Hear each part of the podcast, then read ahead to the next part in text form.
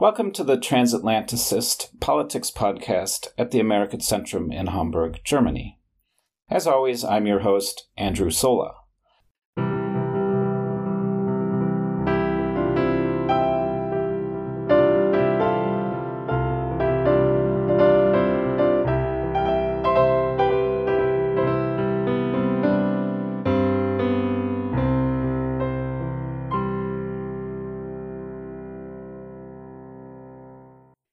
And with me today to discuss recent developments in the European Union is the Transatlanticist's resident E U expert, Doctor Gunther Donner. Welcome, Gunther.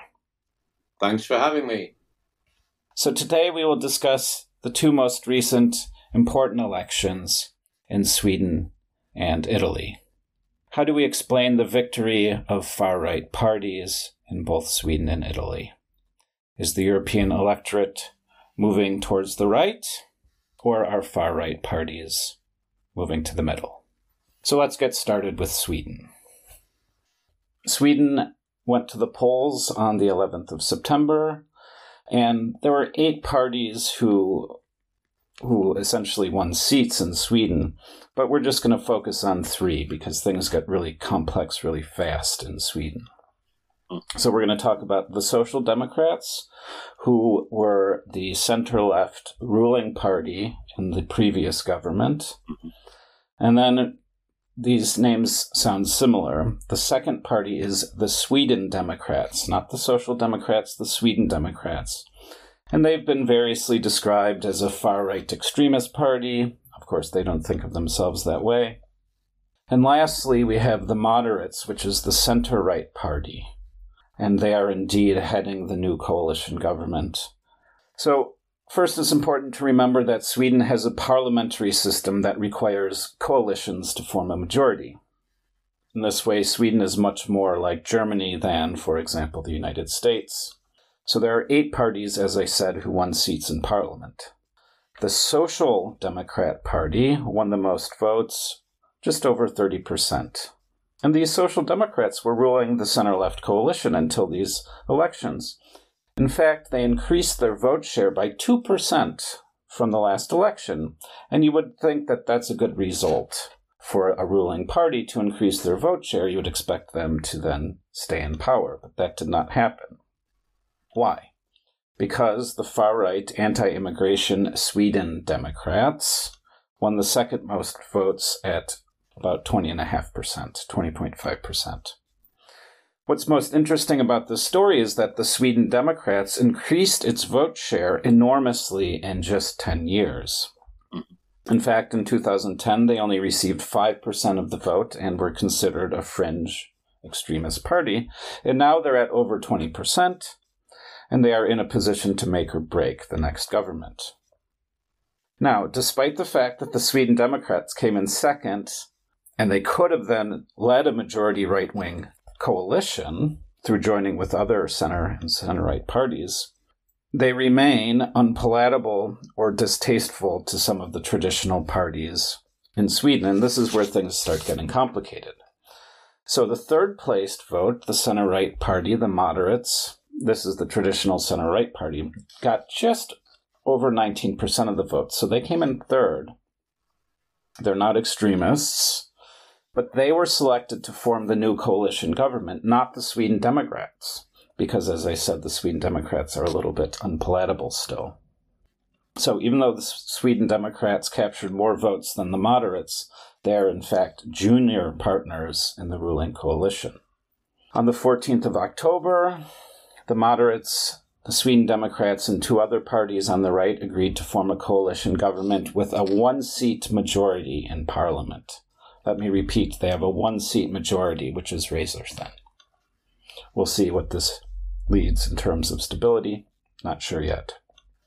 However, it gets even more complicated because on the eighteenth of October, which was yesterday, we are recording on the nineteenth of October, the Moderates announced their coalition government cabinet, and the Sweden Democrats were excluded from all ministry positions. So, the Sweden Democrats are both the biggest party in the governing coalition, and simultaneously powerless in a certain respect because they are not running any government ministries.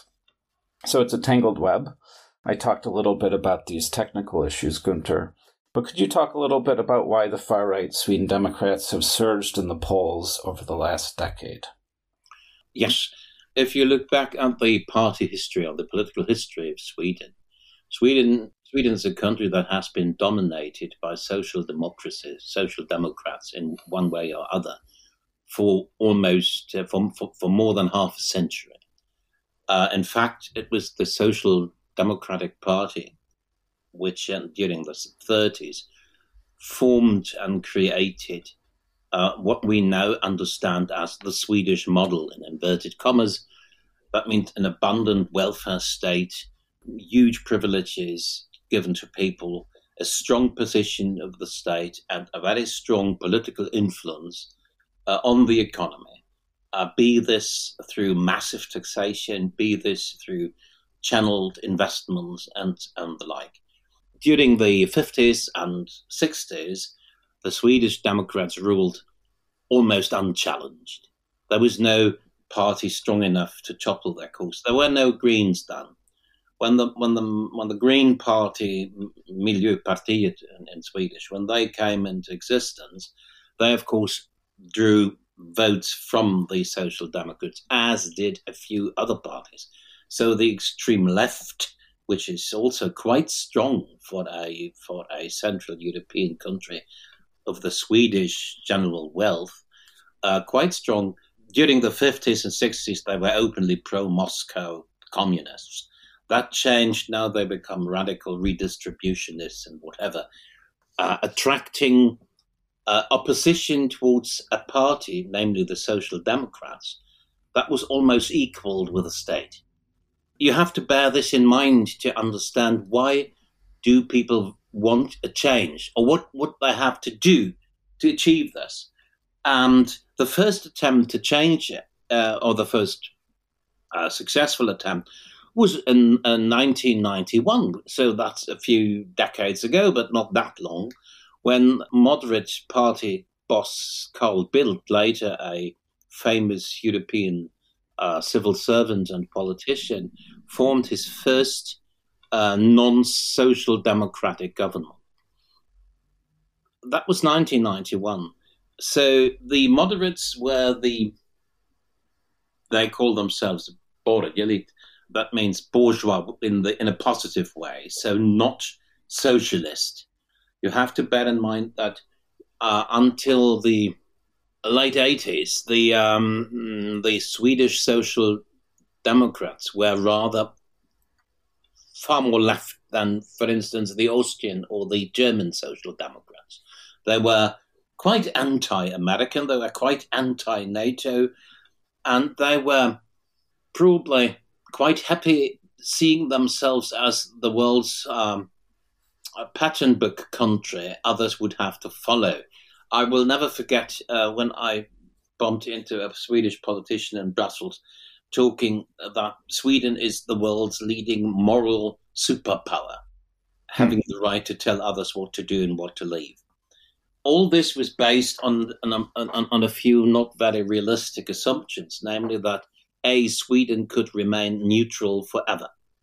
Neutrality was part of the Swedish history, had served them well during the First and the Second World War, whereas after the Um, end of the Second World War and the uh, and the Cold War, Sweden could could seriously no longer consider herself neutral.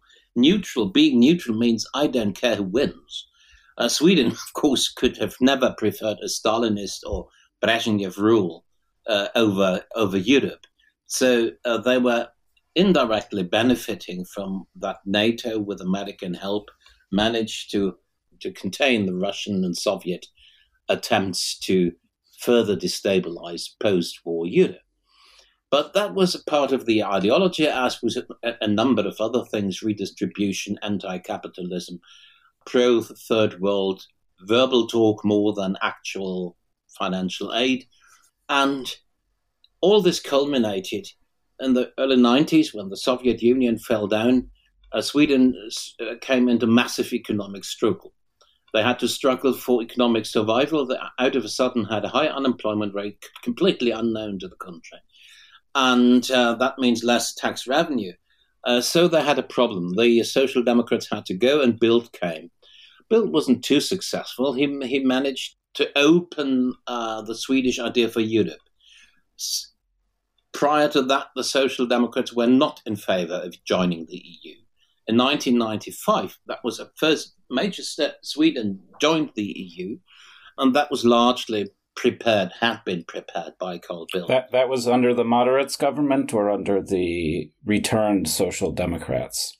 That was under the second uh, half-term of, of, of Bildt, but with the consent. With Sweden is a, a society built on consensus. With the consent of the then Social Democrats, who may have realized that this is probably a wise idea.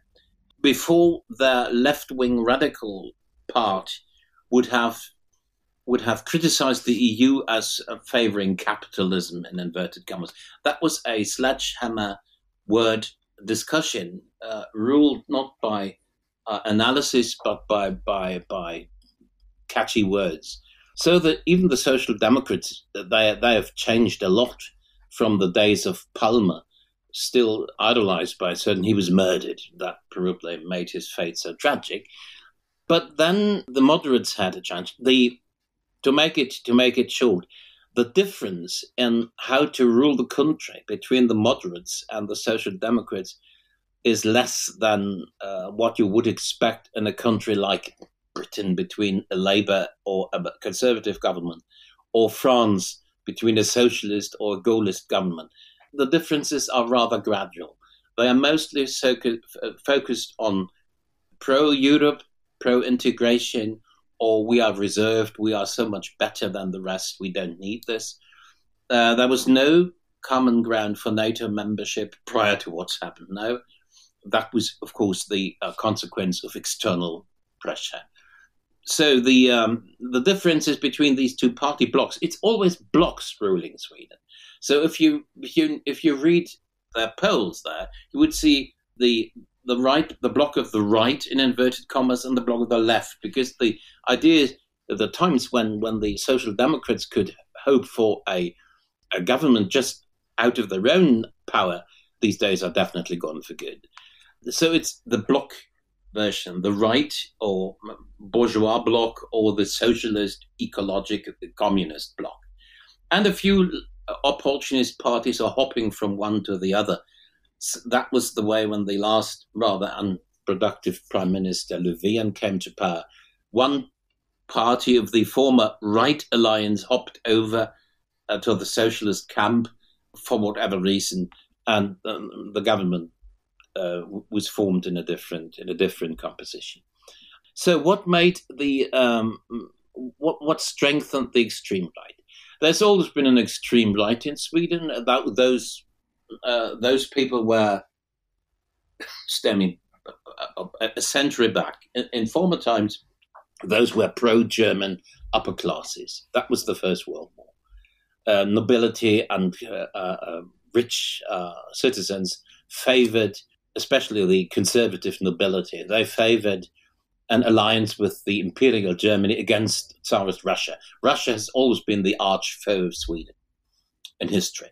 And uh, after all, it was Russia, it was Peter the Great who ruined the Swedish domination over the whole of northern Europe in the eighteenth century. Uh, so that, that came to nothing because for Sweden's uh, good, that wasn't uh, carried out.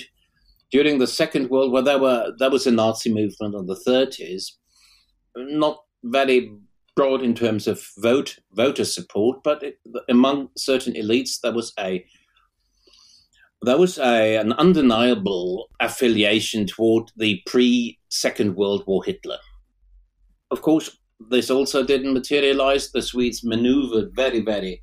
It's a story of its own through the Second World War, allowing the Germans to do more than a neutral country would have been permitted to, as long as they feared that their country would be next compared to Norway. Man, the Germans were on the Swedish border, and Norway, a country easily easy to defend, uh, Sweden is is difficult to defend, if not impossible. So they had the Germans on their doorstep. They were trying to, to appease them. And that was a very clever policy conducted by the then socialist prime minister, Social Democrats prime minister, Per Albin Hansson. Uh, he kept Sweden out of the war. Sweden la- hugely benefited from this after the Second World War. And then the social model came into full, was brought brought to bear. Uh, of course, they they won over people. You won, you win over hearts and minds if you have lots to offer. So now what changed all this?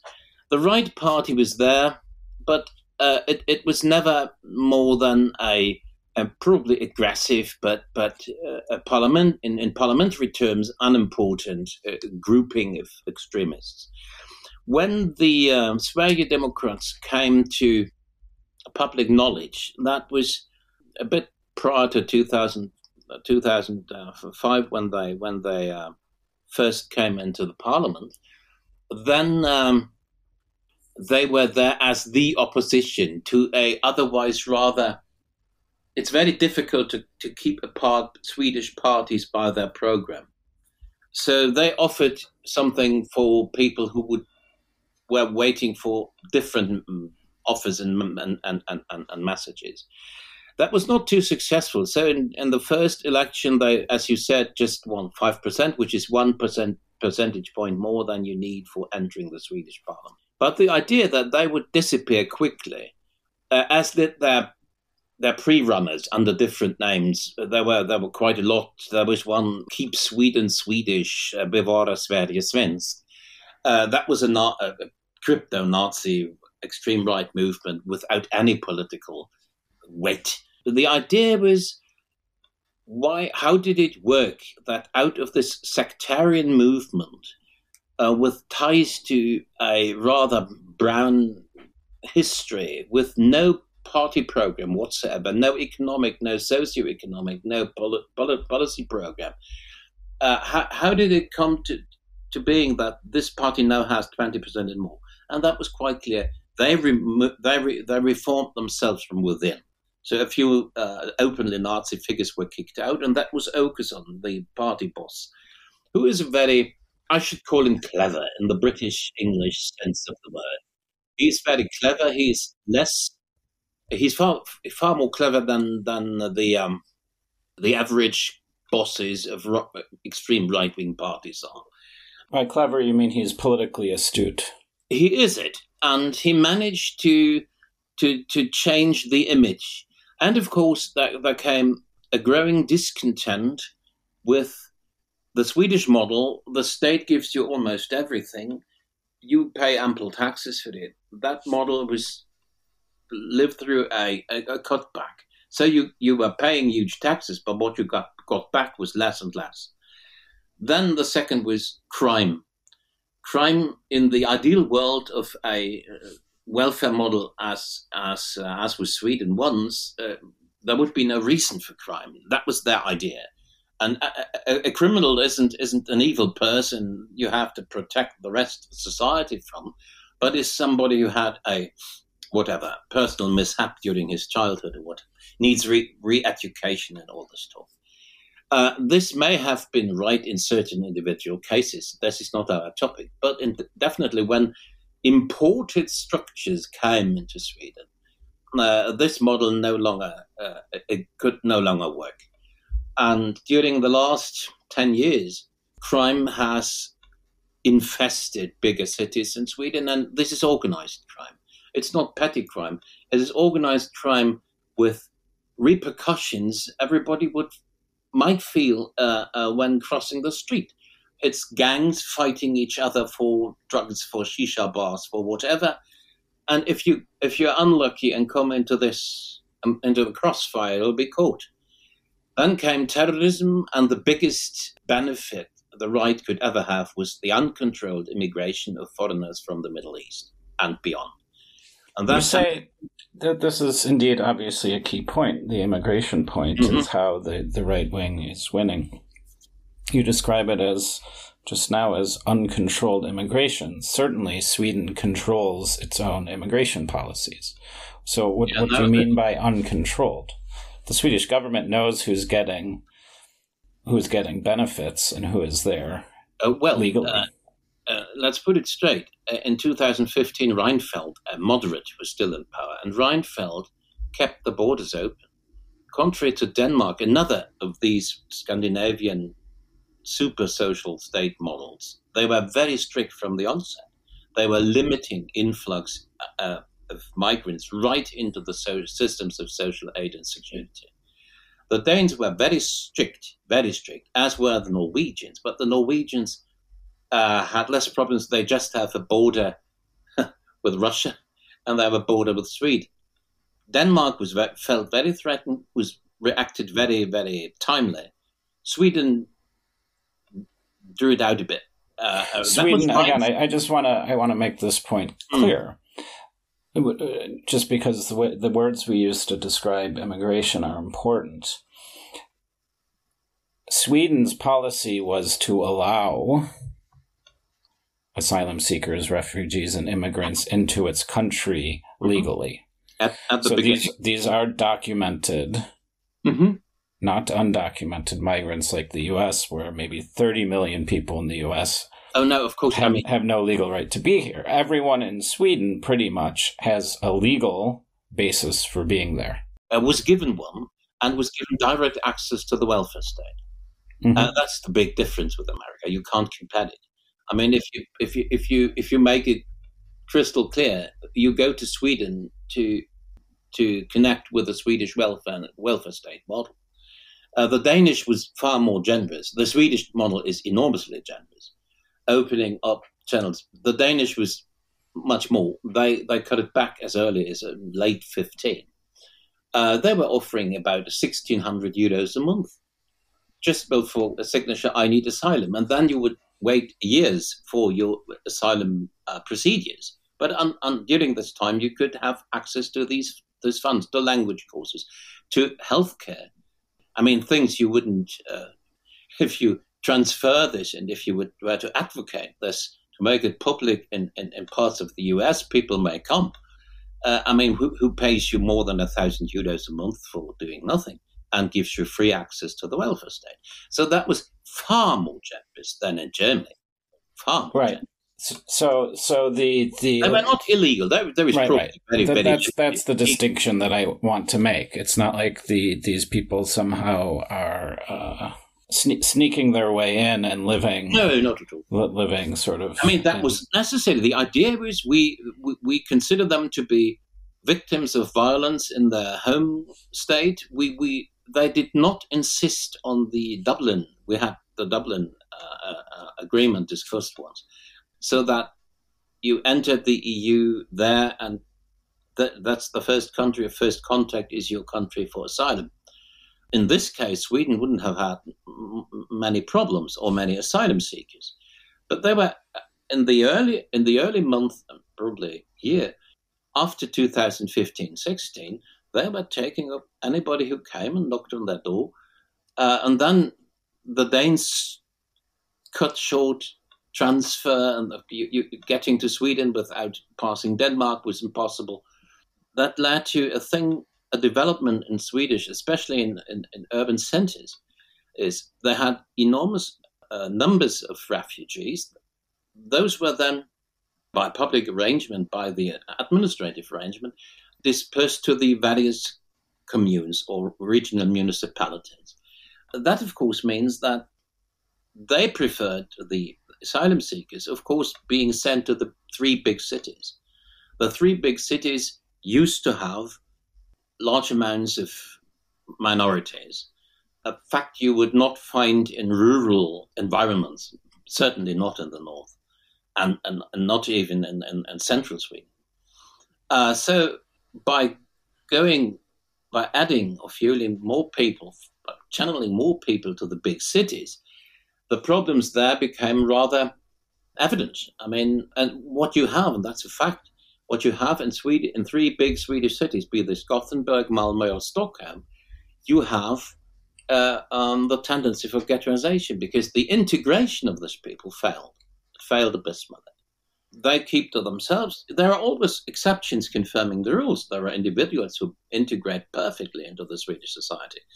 But what you see in many parts of these cities is right the contrary. And that was felt as a problem. And out of it, they came, of course, into existing structures. If you now look at certain places in Gothenburg or Stockholm, a police car on its own wouldn't probably go.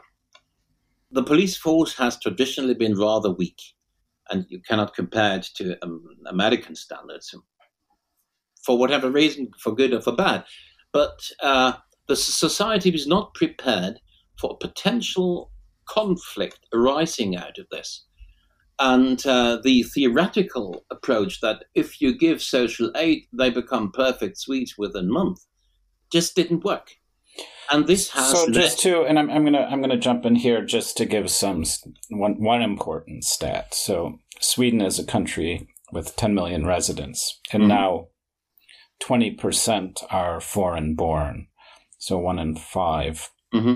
And um, I'm guessing twenty years ago it was presumably much, much, much less. It was, whereas you have to, to call a spade a spade. Sweden has always had an immigration from other countries. Above all, in former times, it was Finland. Finland, once a Swedish colony in inverted commas, much to their dislike, to the f- dislike of Finns. During the twenties and thirties, people came from very poor Finland to, to Sweden, then much richer than Finland. This, in, th- this immigration has never posed a problem. Uh, for whatever reason, I mean, some of the reasons can be uh, can be can be uh, ha- have to be named. There was a certain immigration from the Baltic countries during the um, aftermath of the Second World War. This too wasn't a problem, but the integration from countries far away and from with, with different cultures required evidently a different handling if the integration were to succeed, and in many cases, this probably wasn't carried out. And due to the rather short period of time when more people came into the country, and certainly also due to the rather harsh measures Denmark and Norway imposed on immigration, many Swedes became reluctant to tolerate this. And the Swedish extreme right made use of this. I mean, their idea was probably not we can't, we can stop it. We have an idea how to. They didn't. But they realized immediately that this is a weak point in the established strategy of the ruling party, which they could exploit to the fullest.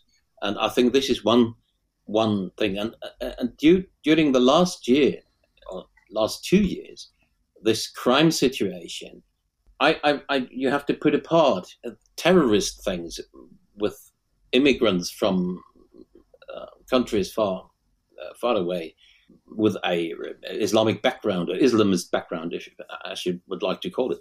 Uh, that was one thing.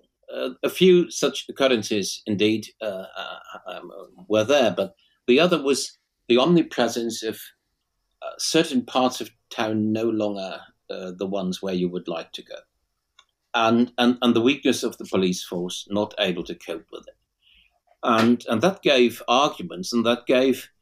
Probably that made people listen to the uh, to the extreme right. Yes, and the extreme right changed again. I mean, the extreme right has been rather flexible with their basic standpoints. They were fiercely against the European Union. They now have reduced from we are fiercely against, we, we are highly critical. Uh, but they're no longer for leaving Europe and all this. And they also agreed to joining NATO, which in former times the right party wouldn't have done because Swedes would have to invest more in their own defence.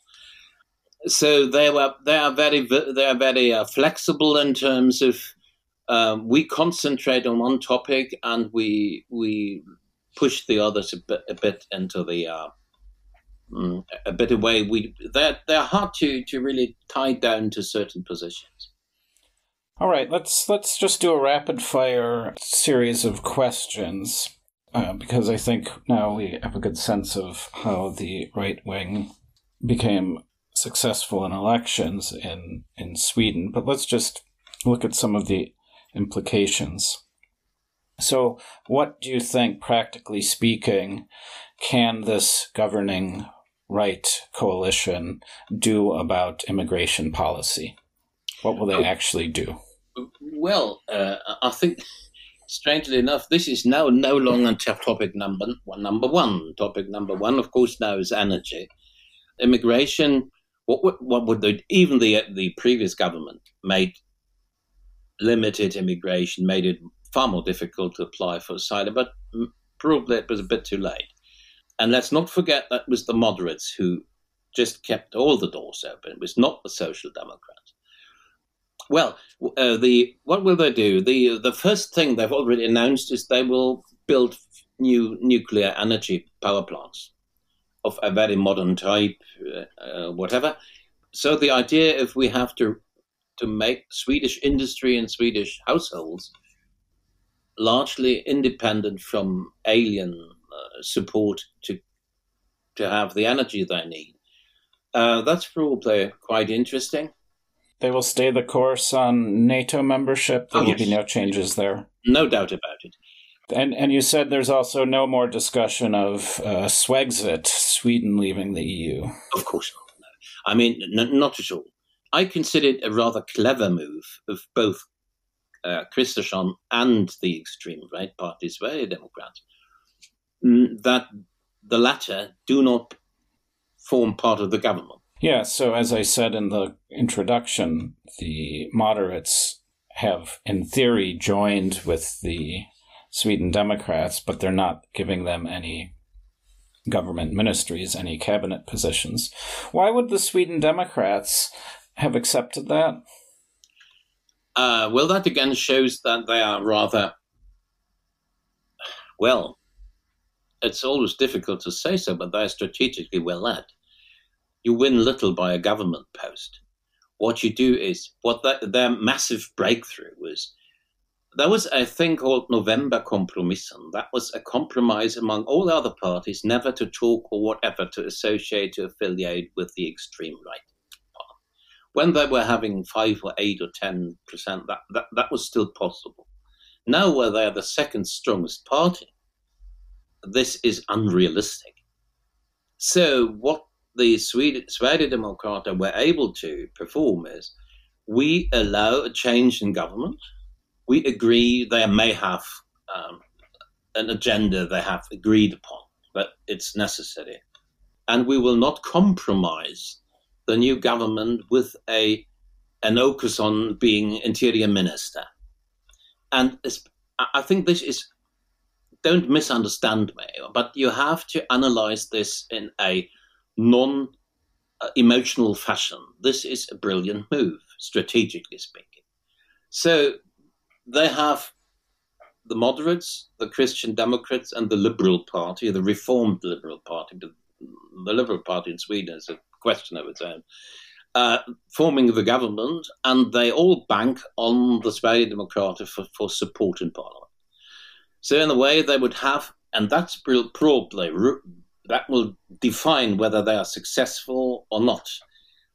Do they have an agenda that's been crystal clearly defined, what they will do and the others will uh, support, or don't they? If they have it, they can ha- go ahead. If they don't, their, their alliance, in inverted commas, it's more than a, it's not a coalition, it's an alliance. Yeah, that will fail. I was uh, quite surprised. We, we are about to talk about Italy, where the exact opposite is occurring, or France, that the extreme right in Sweden performed strategically so so so cleverly, or so well, if you look from their own perspective. Uh, that they are there now uh, is a fact society has to deal with. The idea that we, we don't like this party for this, this, and this, probably just won't help. We need we need an answer, and we need to analyze why did so many voters hop away from other parties. And there's again a huge difference to Italy, where they hop. Right. Well, well, don't we're jumping up. We're jumping ahead of ourselves uh, because we let's let's uh, jump to Italy, as it were, formally here. Um, but you you raised the important question that that I want to come back to with Italy. I'm setting this up as a right or a wrong uh, question or an A or B answer, but the question is this. Are the far-right parties moving to the center, or is the electorate in Europe moving to the right? You would have a different answer as for Sweden or for Italy. Okay, so we'll explore that then. But that, that's, again, a very interesting thing, because you can see evidence to support both sides, and maybe it is country-specific. Now, Italy had elections on the twenty-fifth of September, so just a couple of weeks after the Sweden elections. And in some ways, a similar narrative to Sweden played out in Italy, but not, of course, the comparisons are limited. But Sweden has a parliamentary system, so does Italy. You got to build a coalition in order to have a governing majority. And like in Sweden, a far-right party with fascist roots captured huge gains. In Sweden, it was the Sweden Democrats. In Italy, the party is called the Fratelli d'Italia, the Brothers of Italy, which sounds very conservative and patriarchal. Uh, the leader of the party, however, is a woman, not a man, which is interesting, and it's certainly making uh, traditional leaders and male leaders in Italian politics angry. In fact, uh, Silvio Berlusconi said some nasty things about his ally, Giorgia Meloni. So the leader of the Brothers of Italy is, in fact, a woman, Giorgia Meloni. We saw that in the Sweden Democrats case. They went from five percent of the votes to slightly over twenty percent in less than ten years. They went from five percent to twenty percent. What's interesting about the Fratelli d'Italia is they went from five percent in two thousand eighteen to twenty-five percent in a mere four years, which is a huge meteoric, meteoric rise, far faster than the Swedish Democrats. So Giorgia Meloni will lead a hard-right coalition with the usual suspects on the Italian right.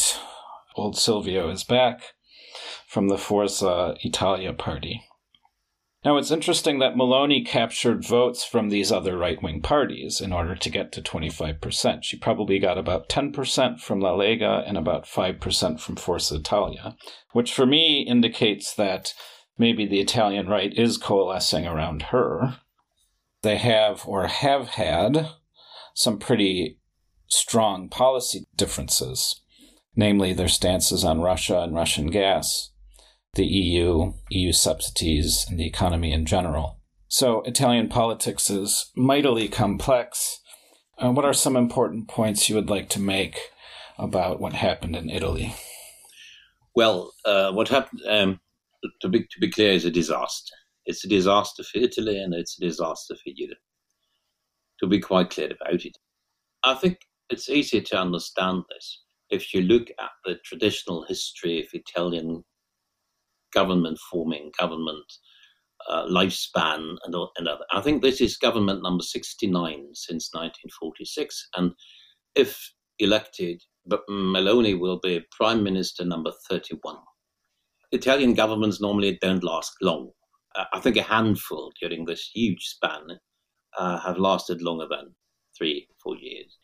What is interesting is the idea of a party.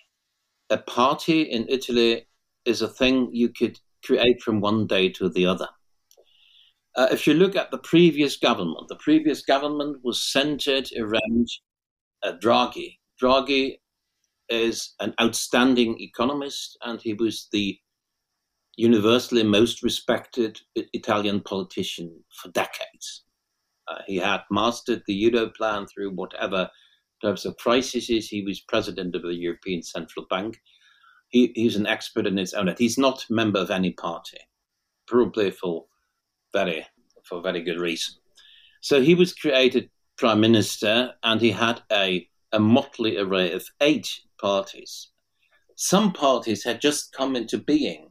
So hopping off from one around a figure, around a personality, creating his own party, because there is still the old clientele structure in Italian politics. A certain political leader has a clientele wherever, in regions, in bureaucrats, in soldiers, in police force, wherever.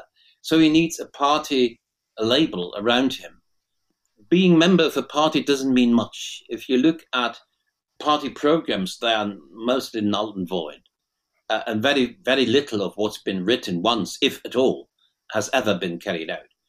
A party is a momentary configuration around leading figures to be prominent in, in politics and to serve the model of how elections work in Italy. That is the one big difference to the rest of the world problem. So if we, we now look at these three leaders, and that's worthwhile because it, it may it may reveal uh, ideas of what, what we have to expect.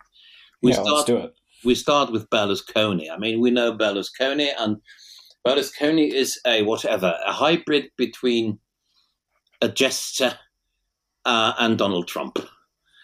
He Trumpusconi. Is, whatever. He's created an empire around himself, based on his own money or based on other people's money, nobody knows. Nobody's ever cared for. Uh, he started playing the, the, the squeeze box on the cruise on the cruise vessel in the fifties, and he became a multi-billionaire. He's certainly probably richer than Trump. Uh, but he's he's stone old, and he has had one scandal after the other. I mean, uh, he had to be uh, he had to, to appear in court many times, and of course he was he was condemned once, but not really, and that was later revoked. So he's well connected, but I think he's at the end of his tether as is political attraction concerned. How could young people in, I mean, let's face the Italian society. The Italian society is one of the most unjust in Europe. We have uh, uh, elite, very well-to-do and living in abundance, and we have masses of people struggling for survival. And that was prior to the energy crisis. The Italian welfare state is, is existing in certain regions, functioning well, in others not not at all. Uh, it's just a, a far cry if you fall ill in Calabria or in Sicily or in, in Venice. That's a huge difference, though it's the same legal basis and the same economic basis, but it, the factors are different. All this leads people to, or forces people to look for quick arrangements. There is no prime hope in that the state could change or will make it better for me. Most Italians have given up the hope that this rather motley arrange of political parties, permanently new parties popping into existence and disappearing like nothing, like a, like a firecracker, that they will actually change their individual Jack and Jill lot. They won't. And this is one thing. There is less trust into we can, with our with the tools we have in our democracy, we can change our own lot. And this this belief has almost disappeared. So then there are people who are interested for whatever reason, for a nice job, for more funding for universities, for more funding for the military, have individual certain limited goals that could probably benefit from a certain person being responsible for a certain sector. And there we are with clientelism again, uh, something we just don't have that much in other countries. Now, Berlusconi, once he was, he had two, two, two, at least two governments. Meloni was a youngster uh, uh, working in, I think, Berlusconi two government, around two thousand eight to ten, for two years as a minister for sports and young people. You see, this ministry is there, has a building, people get a job there. What they do, nobody knows. And the, the outcome is has never been has never been checked. But she was there, but she was in nothing in this and this ranking of, of, of prestige jobs. And now she is on top. That will, for Berlusconi, be unbearable. Salvini is another type, an upstart uh, with a with a rather opaque background, who started once as a as a right fighter for the extreme north. He, his background was the Lega Nord, Norte. Uh, that was they wanted to to create to to to cut Italy uh, cut off from Italy. They wanted uh, really to to create a, a state round Milan. Then they realized this is probably contrary to the Italian history. I mean, let, let's not forget that the huge uh, um, amount of bloodshed, fighting, and political engagement that created Italy at the round about the middle of the nineteenth century. Uh, yeah, just to just to remember, there are lots of regional prejudices in Italy still. Of course, but the idea of Italy non-existing doesn't mean that the Bourbon state of the two Sicilies would reappear on, on, on the globe. So the idea that there has to be a, a national state, and that Calabrian misery can never be cured out of Calabrian resources. Uh, I think that is rather widespread. And so it never appeared in the poor, uh, deprived regions. It appeared where there was wealth concentrated, in the north. Then the right-wingers realized it's probably far wiser to, to make this, to, to cut the north out of it, and they renamed themselves, and they started afresh. So the Northern League, just to explain to everyone, Salvini remained the, renamed the Northern League, just the League, mm-hmm. to remove its uh, regional associations. Indeed. Thereby abandoning all the basic principles of this movement had built up during during many years. Um, so that goes to show how quickly a party is adapted to the individual preferences of, of, a, of, a, of a leader at the given moment. Uh, Salvini is not a very serious person. I would be very careful. Um, he had been deputy prime minister, minister of the interior, which brought him into many legal conflicts in uh, a harsh and illegal treatment of, of, of asylum seekers, in conflict with the rather praiseworthy activities of the Italian Navy, saving thousands from the Mediterranean refugee chaos. Uh, but then they didn't want to have them anymore. Uh, that never left the Dublin Agreement. They couldn't. Uh, so they they maneuvered hither and thither, and, and just creating new expectations among their clientele. Salvini's star has been sinking for quite a while now. And uh, don't forget, he was he was the strongest element of the extreme right a few years ago, and now he's he's lost a lot, and he's he's uh, almost as weak as is the Berlusconi movement. So now to the Fratelli d'Italia. They have clear roots in the Movimento Sociale, which is the im- direct follower of the uh, fascist movement Mussolini created in the nineteen, early twenties. Meloni plays on this instrument. Uh, this is nostalgia. I mean, don't forget, there is a there is a monument at Mussolini's grave. If you look at it, if you look at it on the internet, you will be flabbergasted to to trans to transpond this to Austria or Germany. The idea that a brutal dictator of the fascist period is still considered as a respectful part of Italian his, Italian history, even celebrated, that that would be a crime. That would bring you in behind bars in Germany. I've actually been there, not not to pay homage, just out of curiosity. Yeah, one has to, to look to, at it to see how deep Mussolini still is part of the national identity for some Italians. For some people, and uh, the idea is, why is this possible? This is possible because, contrary to Hitler, who led his country into utter devastation and finally shot himself, Mussolini was arrested by the Nazis, freed by the Nazis, instrumentalized as a puppet by the Nazis during the last year, whatever, of the most uh, gruesome uh, sufferings the Italian people had to go through. So Italian fascism ended when the uh, the High Council of the Fascist Party ordered Mussolini to go. This wouldn't have been possible with the Hitler state. And, and then he was shot by uh, guerrillas, by partisans, and all this probably added to the fact that he wasn't as bad as people think he made. And that's exactly Meloni's way of thinking. He wasn't as bad as they all say. He was not as dangerous as Hitler, which is right. He, and he made many faults. Uh, she, she named them. She shouldn't have entered the war. He shouldn't have discriminated the Jews on German command. During the thirties it started, and uh, and the like. So the idea is she, she has realized there is some rather undefined desire within the Italian population to for a strong man. And I think if you consider Mussolini just the figure, the only strong man they could lay their hand on. There was no other. Uh, so Mussolini as a strong man, as a contrasting the chaos of Italian party politics. So that makes this, to, to certain parts of the voter, it, it makes them think about, why not have a strong man again when we were a respected? Whether this was the case remains to be seen, whether we had less problems with party politics than we had today.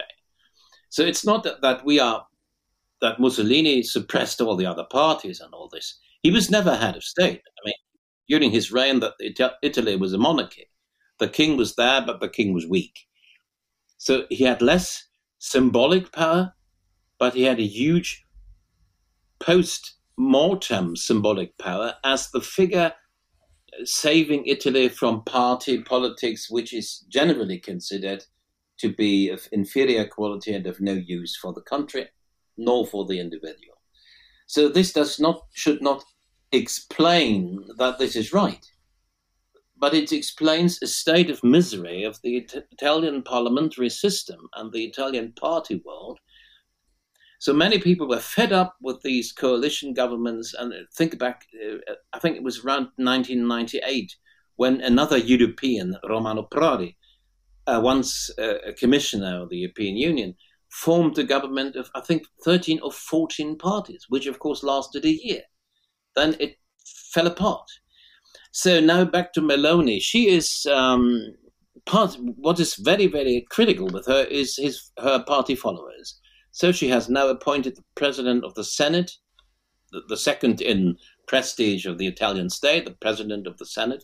He has no great political power. A, a funny old man from Sicily who has... With a, with a great collection of fascist artifacts. Oh, yes.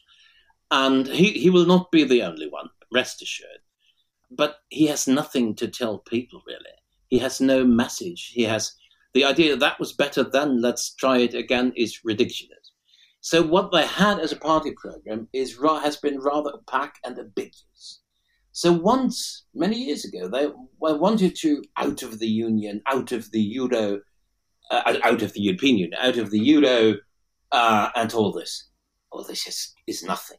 Uh, Italy, the day they would announce this, the day after that, they, they have to, to, to declare state bankruptcy. Italy is totally depending on the European Union, on European support, and would be hopelessly, hopelessly lost without. And that is, she knows it. So, so let's let's just go again, uh, just because we're we are running out of time. We need to do a, a final rapid fire on Italy. Will there be any major policy changes due to this new government, or will Italian politics trundle along in the way it's always done? I think so, and what I expect is huge interior bickering and conflict right from the start. The alliance of these three characters won't last. Uh, the thing is what will come thereafter, uh, and that is an open question. And let me finish with this. My hope for a pro-European, democratic and constructive Italy, worth its name, because Italy is a highly, could be a highly productive country. It is, is it has innovation, it has quality products, the world sought after the world over. The thing is, Italy has to reduce bureaucracy, has to make state administration far more efficient as it is today.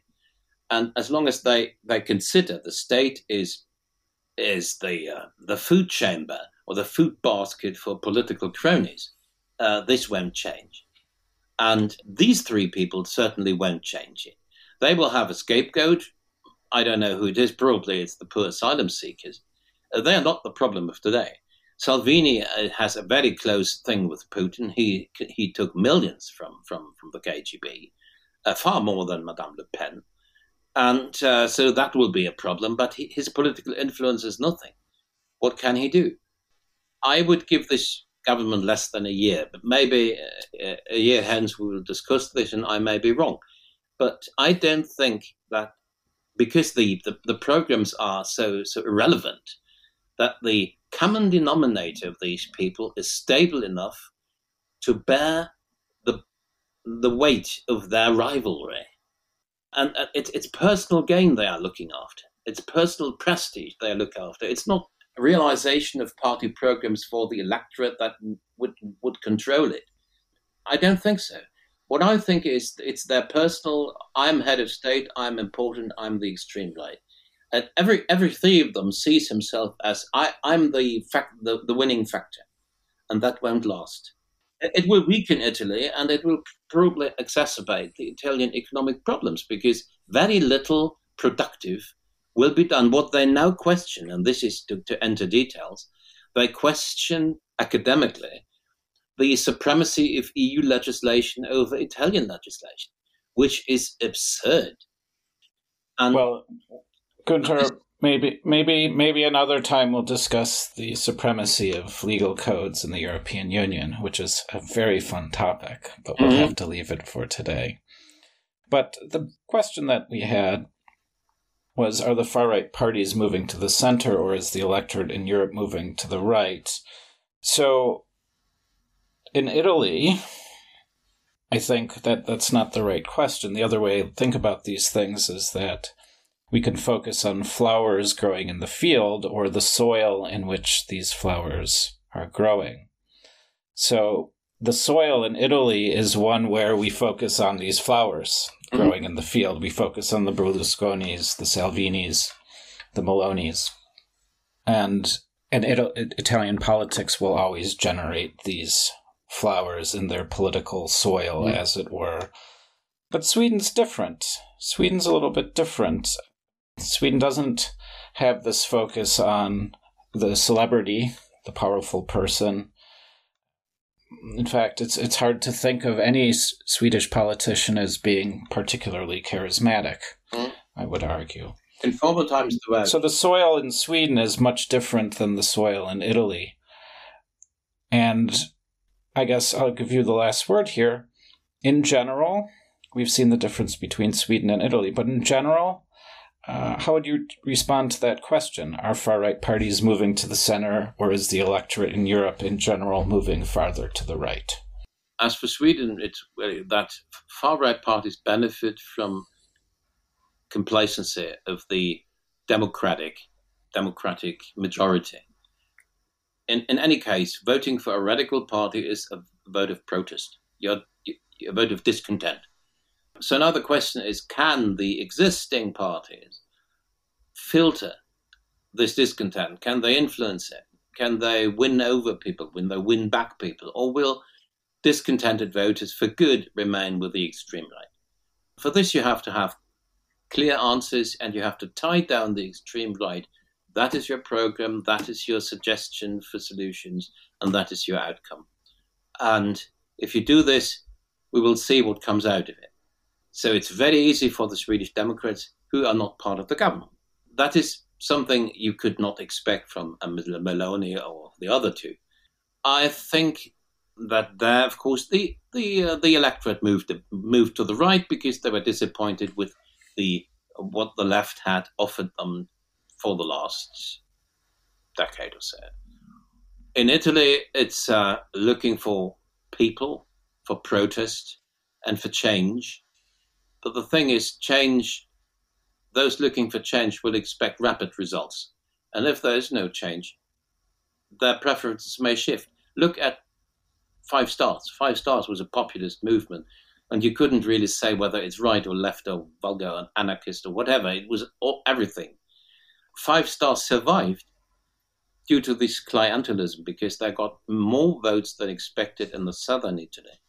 I think I think the better example, Gunther, of the rapid shift is Fratelli d'Italia, that could increase five times their vote share in a mere four years, yeah, from five percent to twenty-five percent. The other right-wing parties were so crippled by their by their leaders, and people were running away from Cinque Stelle. So Cinque Stelle voters, uh, Berlusconi and Salvini voters, made up for Meloni. It's not said that this after, if we we were to see another election within a three quarters of a year, it's far from far from certain that this will repeat itself.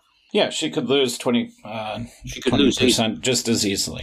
Okay, so I think that's all we have time for today, and of course, it will be interesting to see in the next round of elections in Sweden and Italy, what has happened to the grievances of the electorate about immigration and energy, and indeed then what, what will happen with their votes. So uh, thank you, Gunther Donner, again for sharing your expertise. And thank you, everyone, for listening to the Transatlanticist Politics Podcast at the American Centrum in Hamburg.